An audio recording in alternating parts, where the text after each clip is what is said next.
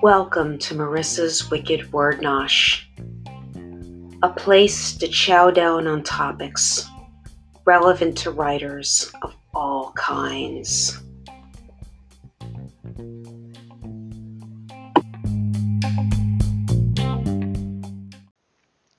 Hello, and welcome to Marissa's Wicked Word Nosh.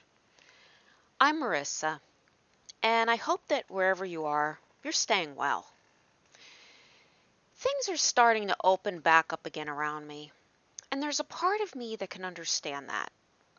And I hope it goes well. I really do. I don't believe staying in a state of permanent lockdown is the answer. But at the same time, I think we need to take this slowly, keep up the social distancing, and wear a mask or bandana when we're in public and everyone who's trying to make taking precautions into a political thing, I know you're probably not listening to me to begin with, and on the off chance that you are, you're not going to care. But I'm going to say it anyway because this is my podcast, damn it. Stop it. It's not a quote unquote liberal position to take. It's not arrogant. It's common sense. It's taking care of yourself and your neighbor. Some of us might call that being a responsible citizen. But I'll give you this. Even if you don't feel the need to protect yourself and others, why should you feel threatened if someone else feels the need to take precautions?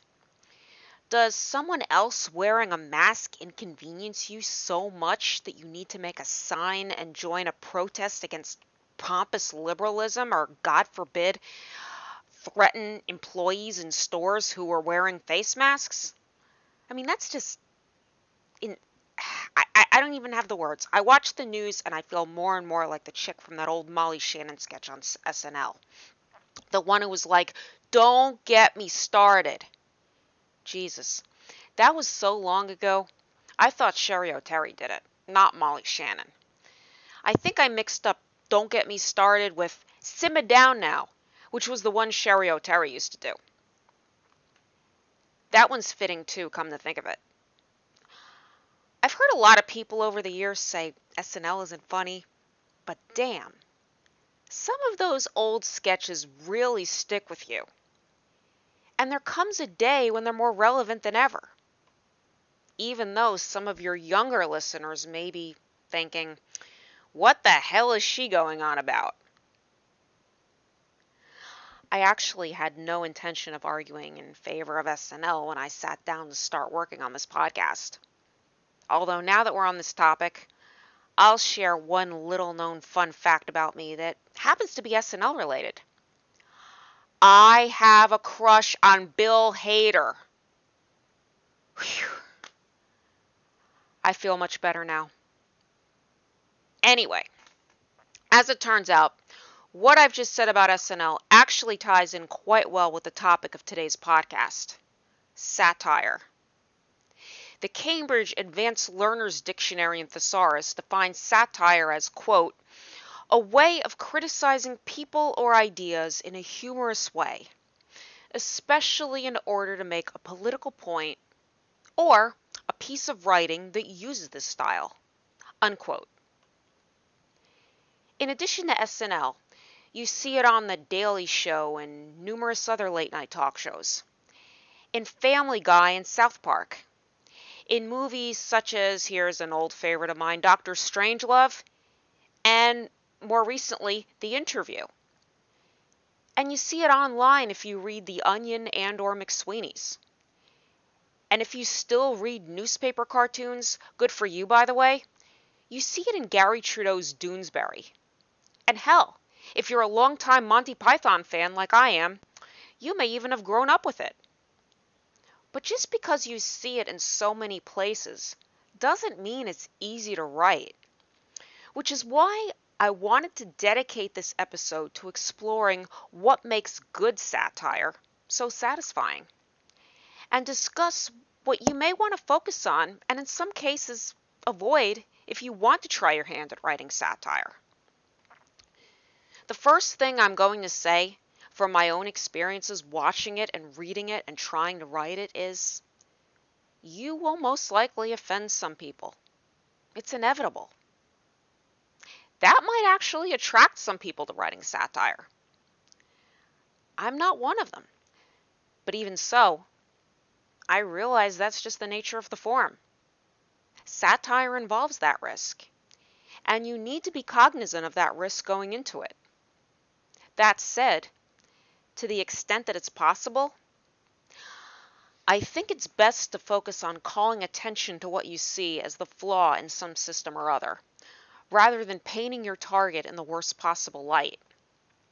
You may end up doing the latter anyway, but I think that individuals who are familiar with satire can distinguish between something written out of a genuine desire to improve some aspect of society and something that's flat out mean spirited.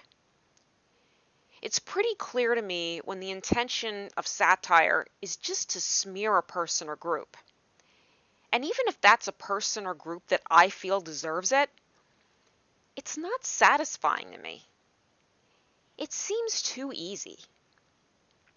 On the whole, I think the majority of satire fans are sophisticated. As Hugh Holub says in a piece I'm going to include a link to in the show notes for this episode, quote, the best satire is very literate. You don't need to stoop to, say, bathroom humor to be effective. Unless, perhaps, the target of your piece actually got caught doing something risque in a bathroom somewhere. And even then, you know what I'm saying. It may help you to remember that there's not just one form of satire. There's Juvenalian satire, which tends to be heavy on irony and can be pretty abrasive. An article by Todd Pozemny that I'm linking to points out that the Roman poet Juvenal, after whom this form of satire was named, used, quote, exaggeration and parody to make his targets appear monstrous or incompetent, unquote. This form contrasts with Horatian satire, which Alan Rankin describes as lighthearted and more gentle. Its main purpose is to point out, quote, general human failings, unquote. According to Rankin, this form of satire comes from another Roman poet, Horace, who used satire to poke fun of the popular philosophical beliefs of his time. The Simpsons is a good contemporary example of Horatian satire. Contrast that with maybe Family Guy, which I think is a strong current example of Juvenalian satire. One writer who was able to pull off both forms well was Jonathan Swift. If you read A Modest Proposal in high school, as I did, that was the essay that proposed that poor Irish folk sell their kids for food. You know which one I'm talking about. You probably sense the moral indignation behind the serious tone of the piece. Whereas the satire in Gulliver's Travels was more subtle. I've mentioned exaggeration and parody as two techniques that you can use in writing a satirical piece. Another approach to take is to point out the absurdity in something. I focused on absurdist literature a few episodes back, hint, hint, but for some more examples, there are a number of Monty Python skits you've either seen or can watch on YouTube, such as the Spanish Inquisition or the Ministry of Silly Walks. And they demonstrate how effective the use of the absurd can be. You can also use reversal, in which whatever position you want to support you take the opposing view as a means of showing just how ludicrous you feel the opposing side is. This is the method Swift used in a modest proposal. And I think it's effective because it forces you, as the writer, to analyze the viewpoint you're criticizing. It may help you see nuances that you wouldn't have seen if your desire to attack it was more obvious you may expose a little known detail that your audience wasn't aware of that may make your case more effective. And your own convictions might become stronger as a result. I wouldn't worry about the possibility that viewing something from the opposing side might cause you to join that side. If that's the case, your original position probably wasn't all that strong to begin with. That brings me to the next point to remember about writing satire. Write about something you genuinely care about. Maybe you like the idea of satire, but politics on the whole doesn't interest you very much. That's okay. Really, it's okay. And it doesn't mean you can't write something satirical. Just look at the world around you, the circles you run in, if you will. A lot of skits in Portlandia weren't political, but they made effective statements about hipster culture and were funny as hell. Or, going back to my thing for Bill Hader, his show Barry satirizes aspiring actors, among other things which hits home with me as someone who's taken numerous acting classes. I always hated the mirror exercise, if you must know. Another thing to keep in mind is try to stick to people, things, and scenarios that your audience will be able to easily recognize.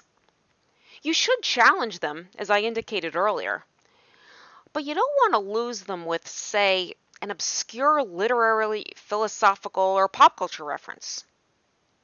Another fun fact about me I'm actually a huge fan of obscure literary, philosophical, and pop culture references, but I realize that most others aren't.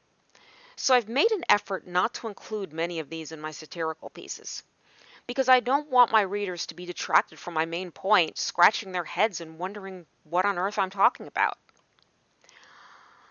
I don't think this necessarily means you need to choose targets your audience specifically knows. For example, going back to politics, there may be senators or representatives that you'd like to lampoon that most of your readers won't know unless they compulsively watch CNN or MSNBC. However, they may easily recognize the position you want to argue against. Or they may never have been exposed to that viewpoint before but that doesn't mean they can't learn about it. As for whether you, as the writer, should know about what you're satirizing, this is another topic that I devoted a past podcast episode to. And I do think this is a case in which it's important for you to write about what you know. And if you're not sure about a specific detail, either leave it out altogether or, at the very least, research it thoroughly. There's a difference between exaggerating for effect and saying something that you think is factual, but which can easily be proven as untrue. Not only will that not effectively convey the point you're trying to make, but it'll make you look like a writer who didn't do their homework. There are a few other problem areas to watch out for. A big one is to be careful about who you select as a target especially if you're focusing on real life figures. Defamation is a complex topic, so I'm not going to get too much into it in this episode, although I think it's important for writers to be aware of, so I may explore it more in a future episode. But you're much less likely to be sued for libel if you focus on well known public figures. And even in that case, you should focus on that person's ideas or mannerisms rather than say their religion, racial or ethnic background, definitely no-nos, and or family. An exception might be made if the family members are themselves highly visible, but even so, proceed with caution here, folks. A good thing to keep in mind is if an idea is truly absurd, it's probably strong enough to stand on its own in a satirical piece. So why do you need to include extra information that's only likely to offend a portion of your audience? That also applies to obscenity. It's unnecessary unless you're specifically targeting, say, the adult entertainment industry. So if you use it, you're likely to accomplish nothing other than needlessly offending part of your audience. as a reader or viewer, I'm not offended by obscenity in the conventional sense, meaning that if I wore pearls, it wouldn't cause me to clutch my pearls or anything like that. But I feel like a satirist who uses gratuitous obscenity assumes that I'm not evolved enough to appreciate something more refined, which pisses me off. As far as timeliness, I think a satirist should develop a sense of when it's too soon to poke fun at something. What we're going through right now is a good example. A little over a week ago, I woke up one morning got on Twitter, saw a link to a statement Lysol issued warning us not to ingest its products to ward off COVID 19. And initially, I thought I was reading an Onion article. Considering what I'd seen in quote unquote press briefings in re- previous weeks, I should have known better. But since that happened, I've seen a number of satirical posts online about the president's comments about ingesting disinfectant. So you can probably get away with satirizing something like that, or say you might take on all of the baking people have been doing since they started self quarantining. And I'm not poking fun at the baking personally. I actually think it's really cool that people are baking. I'm just bringing it up as a potential source of some good old light-hearted Horatian satire. But these are still tough times. So it'll be tasteless for you to try and satirize other aspects of this crisis now. Even if you think something about the way it's being handled needs to be changed. Some topics might never be okay to satirize. That's fine. We'll always have politicians and celebrities doing stupid things so we'll never run out of material. I think it's obvious that I'm a fan of satire, and I think there's a real need for it. I'd encourage you to do your research. Read it, watch it. Not only will you learn from the masters, but you'll enjoy yourself greatly. I think that's why satire is so important to me. It gives us something to think about but can also make us laugh. And by the way, I'm recording this on what I found out shortly before recording this is World Laughter Day. We all need that right now. Anyway, let me know what your favorite examples of satire are. Email me at marissadelefarfalle at gmail.com. And I'd really appreciate it if you could take a moment to rate and review this podcast on Apple Podcasts or Stitcher, as it'll help a lot more people find out about this show. Until next time, thanks for listening and for all of your support.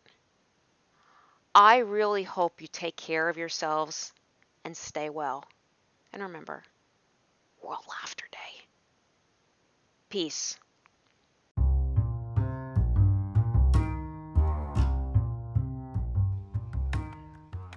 This podcast has been brought to you by Anchor, which is the easiest way to make a podcast. Go to anchor.fm for more info.